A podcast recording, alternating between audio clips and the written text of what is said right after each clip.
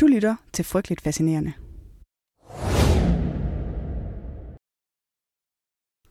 Vaccinationer. Et af de største og mest betydningsfulde medicinske fremskridt i historien. Opdaget ved et tilnærmet tilfælde, fordi man finder ud af, at malkepiger aldrig får kopper.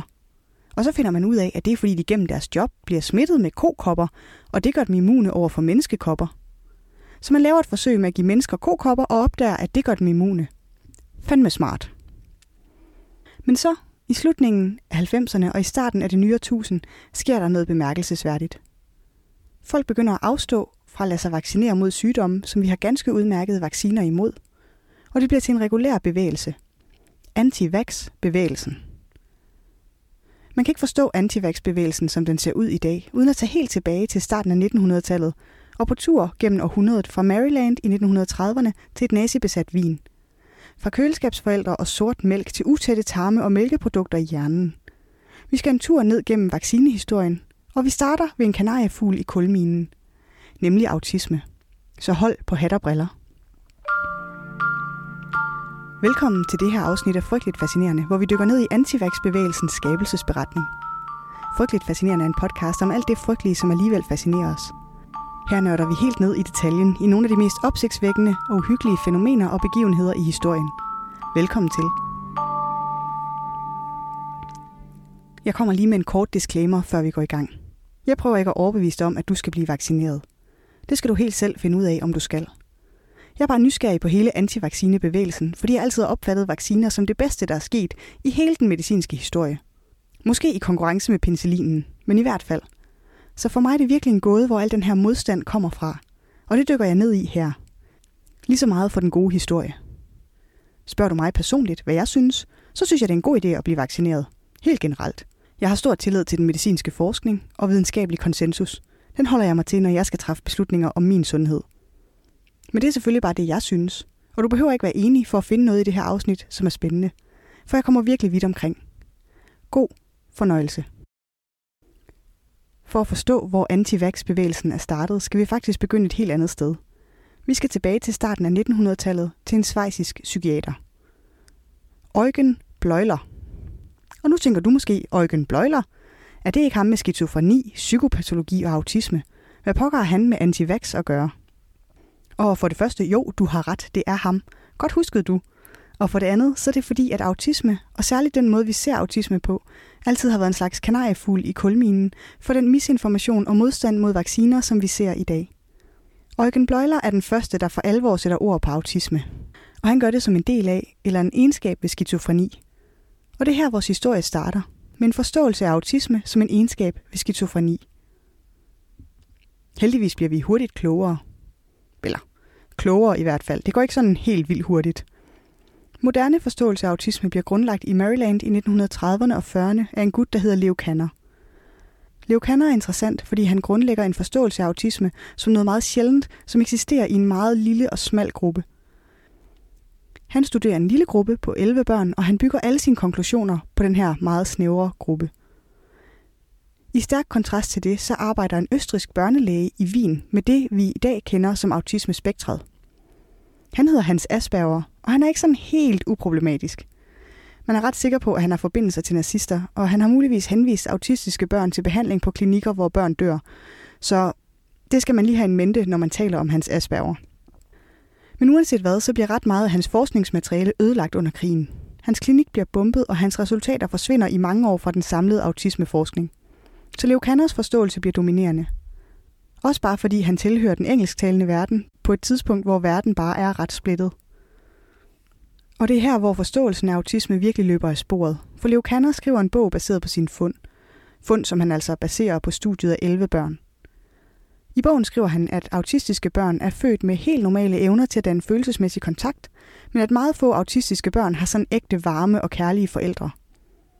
I et interview med Time Magazine om sin forskning, så udtaler han, og det her er et citat, at børnene bliver opbevaret i et følelsesmæssigt køleskab af deres forældre, og det køleskab tør aldrig rigtig op. Det planter frøene til et begreb, som i lang tid har præget forståelsen af autisme, nemlig køleskabsforældre. Det begreb bliver for alvor blæst op på den store psykologiske scene af Bruno Bettelheim. Og Bruno Bettelheim han er lidt af en type. Før vi overhovedet går videre, så vil jeg bare lige sige, at han var et hotshot i psykologiforskningen i 1960'erne og 70'erne. Men senere er der opstået ret bred videnskabelig konsensus om, at hans forskning er både fejlbehæftet og i nogle tilfælde direkte falsk. Og man er også ret sikker på, at den i mange tilfælde ikke lever op til almindelige standarder for patientetik. Men altså, Bruno Bettelheim bliver opmærksom på Leo Kanners arbejde, og det er lige noget for ham. For han er en freudiansk skole, hvor det er hans overbevisning, at der stort set ikke findes medfødte psykiatriske problemer, og at alt kan behandles med den rette psykologiske indsats. Og så har han sans for dramatik og malerisk sprog. Så da han hører om Leo Kanners køleskabsmetafor, tænker han, den napper jeg. Han skriver en bog om autisme, som han kalder The Empty Fortress, og i den argumenterer han basalt set for, at forældre til autistiske børn bevidst eller ubevidst ønsker, at deres børn ikke eksisterer, og det er det, der gør, at børnene oplever problemer med tilknytning. Og så topper Bruno det hele med at kalde det for The Mother's Black Milk, og argumenterer for sin autismebehandling ved at sige, at den er effektiv for børn, der er blevet frosset til is af deres mødres sorte mælk. 10 ud af 10 point for malerisk sprog til Bettelheim. Godt nok ikke ret mange point for videnskabelig redelighed. Ikke desto mindre får det ret alvorlige konsekvenser. For det bidrager til en forståelse af autisme som noget forældre skaber i eller giver til deres børn. Og det fører til en voldsom stigning i anbringelser af autistiske børn uden for hjemmet. Og her står vi så i 1960'erne med en meget snæver definition af autisme og en fejlagtig forståelse af årsagen.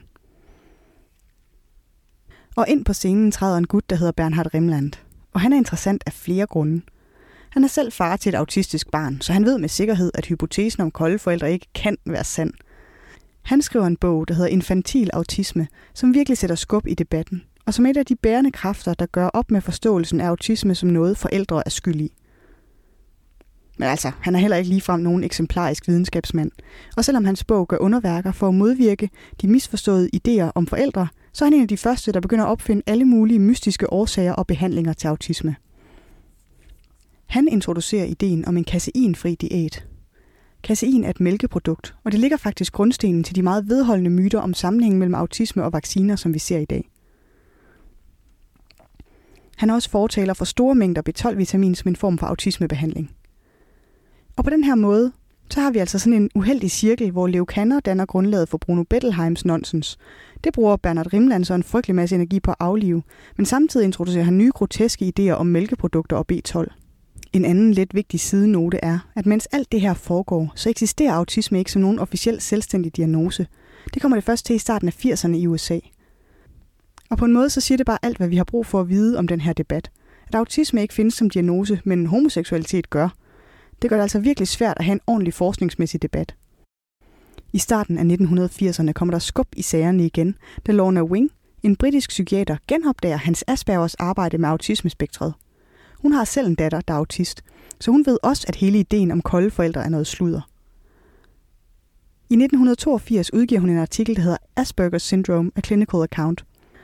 Og i den artikel, så argumenterer hun basalt set for, at autisme som diagnose hører til i en bredere gruppe af diagnoser, som har det til fælles, at det medfører en mindre udviklet evne til social interaktion, kommunikation og fantasi.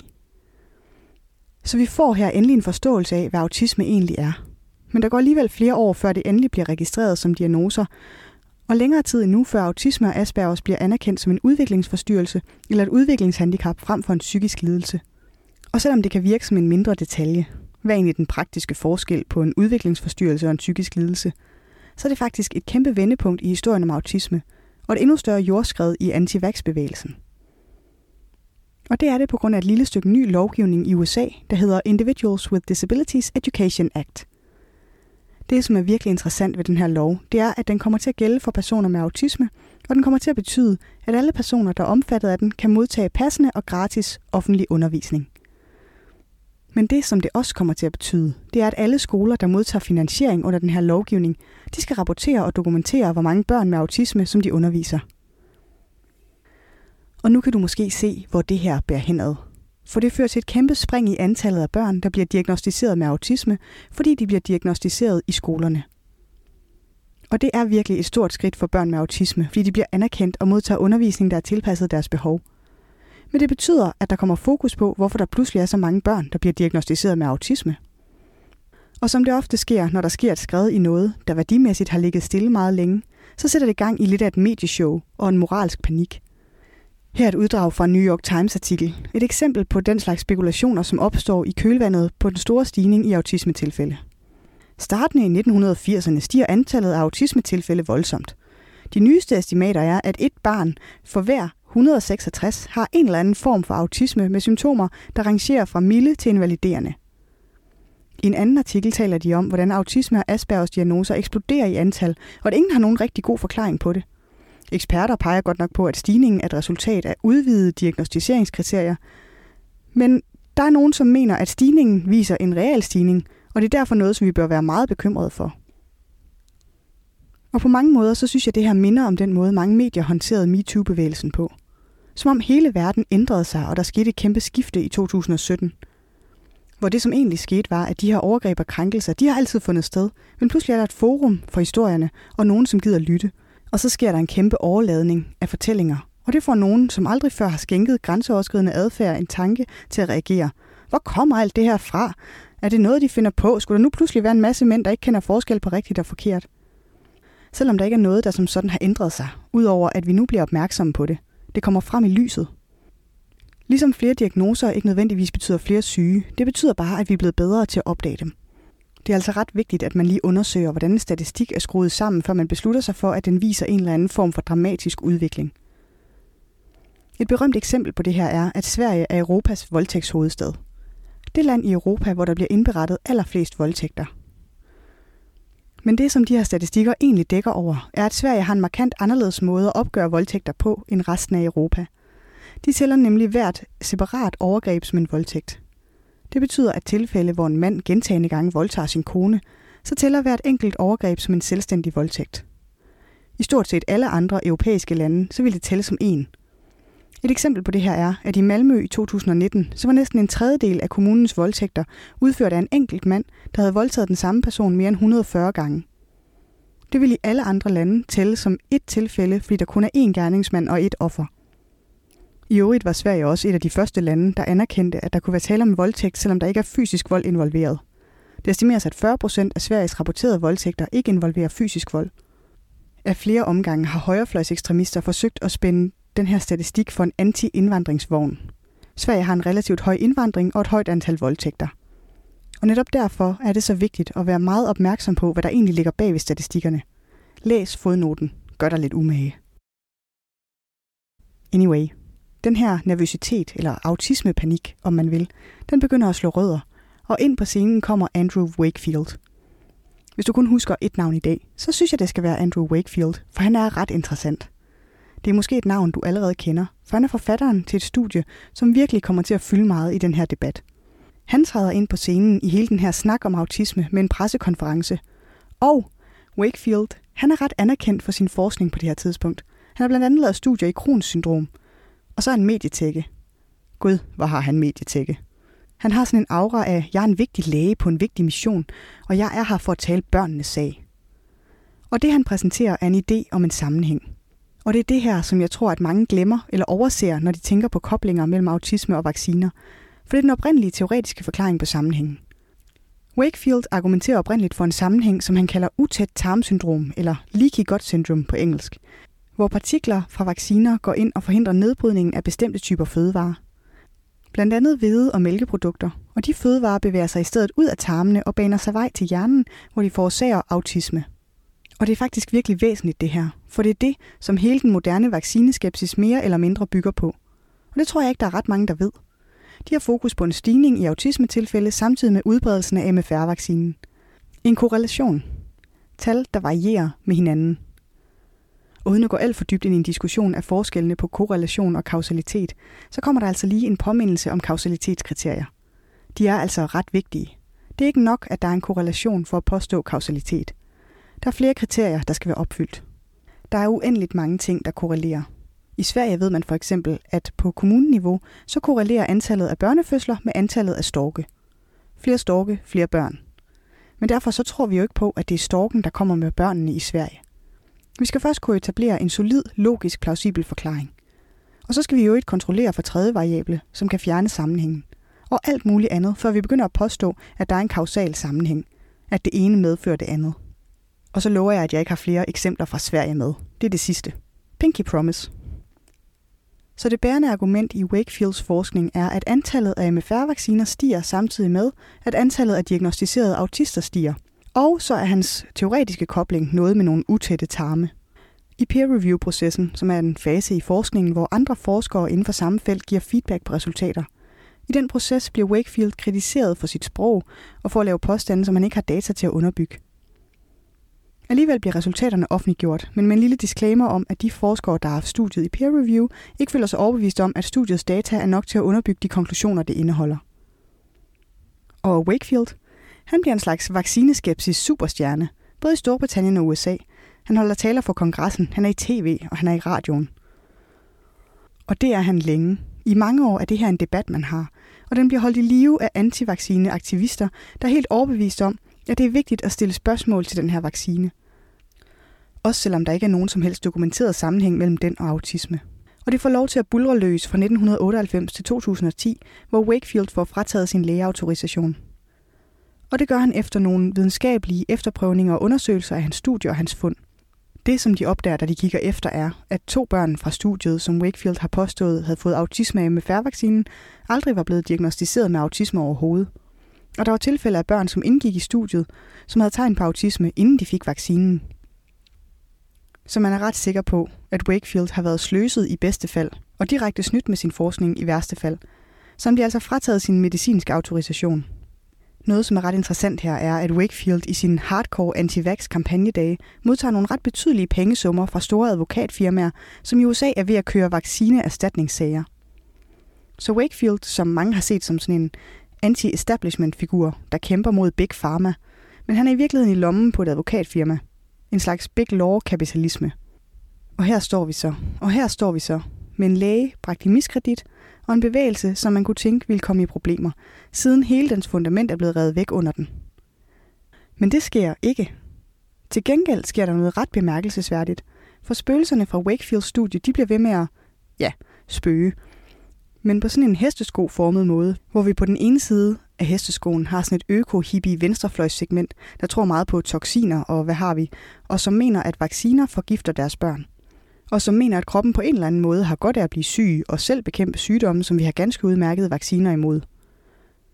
På den anden side af hesteskoen har vi en højrefløjsmodstand, som i langt højere grad handler om mistillid til autoriteter og statslig indblanding. Og når vi taler om det her, så er det altså ret vigtigt at skelne antivax-bevægelsen fra den sådan mere stille og rolige vaccineskepsis. Når jeg taler om antivax, så mener jeg den politiske organiserede modstand mod vacciner og den konspiratoriske idé om, at vacciner er en del af et globalt plot om at udøve kontrol. Og som helt sikkert påvirker og er med til at styrke almindelig vaccineskepsis. Men der er altså forskel her. Moderne forskning i antiværksbevægelsen peger på, at den nylige stigning i antivax-tilhængere handler om et fald i den generelle tillid til institutioner og autoriteter, sammenholdt med en øget politisk polarisering. Mange har også peget på, hvordan perioden med Trump som præsident har gødet jorden for at normalisere modstand mod vacciner, samtidig med at det har bidraget til at forankre den moderne antivaccinebevægelse i den ydre højrefløj. Det moderne antivaccine-narrativ centrerer sig omkring corona, og det står på tre ben. En påstand om, at corona ikke er farlig, samt en påstand om, at vaccinen til gengæld er farlig, og en påstand om, at vaccinefortalere er upålidelige og ikke bør stoles på. Alt sammen understøttet af de muligheder, der ligger i at finde ligesindede på de store sociale medier – på mange måder er Facebook, Instagram og YouTube blevet platforme for ekokammer, hvor ligesindede kan finde sammen, samtidig med, at de er blevet et mekka for muligheden for at sprede misinformation. Allerede før de officielle vaccineudviklingsindsatser blev iværksat, var antivaccinegrupper på Facebook i gang med antivaccinekampagner. Ligesom mange andre af de store problemer, der opstår på sociale medier, så kræver det en aktiv og koordineret indsats at komme misinformation til livs. Vi ser, at platforme som Instagram og Facebook gør noget for at modvirke spredningen af misinformation, men det eksisterer stadig, og det er en trussel mod vores folkesundhed, hvis skepsis over for vacciner får fat i befolkningen. Faktisk er der mange flere ting, jeg gerne ville have været inde i i det her afsnit. Alt det om biohacking, mikrochips, magnetisme, Bill Gates osv. osv. Men det er helt utroligt svært at finde hoved og hale i. Så jeg har udskudt det lidt. Det her er en skabelsesberetning. Historien om, hvordan bevægelsen muterede til en af de største og mest vedholdende moderne konspirationsteorier, gemmer jeg til en anden god gang. Men hvis du, ligesom mig, er fascineret af det der med konspirationsteorier, så gør dig selv en tjeneste og hør de allerførste afsnit af podcasten En lang historie kort. Der forklarer Asker, hvad alt det her med konspirationsteorier er for noget, og han dykker ned i mekanismerne bagved. Det er uendeligt spændende. Varm anbefaling. Det var 17. afsnit af Frygteligt Fascinerende. Jeg håber, du synes, det var spændende. Næste afsnit kommer allerede i næste uge, og du kan høre det i iTunes, Spotify eller der, hvor du normalt lytter til podcast. Du kan følge Frygteligt Fascinerende på Instagram, og gør det endelig, hvis du ikke allerede har gjort det. Hvis du kunne lide det, du hørte, så giv endelig podcasten en anmeldelse. Det hjælper andre med at blive frygteligt fascineret. Tak for nu.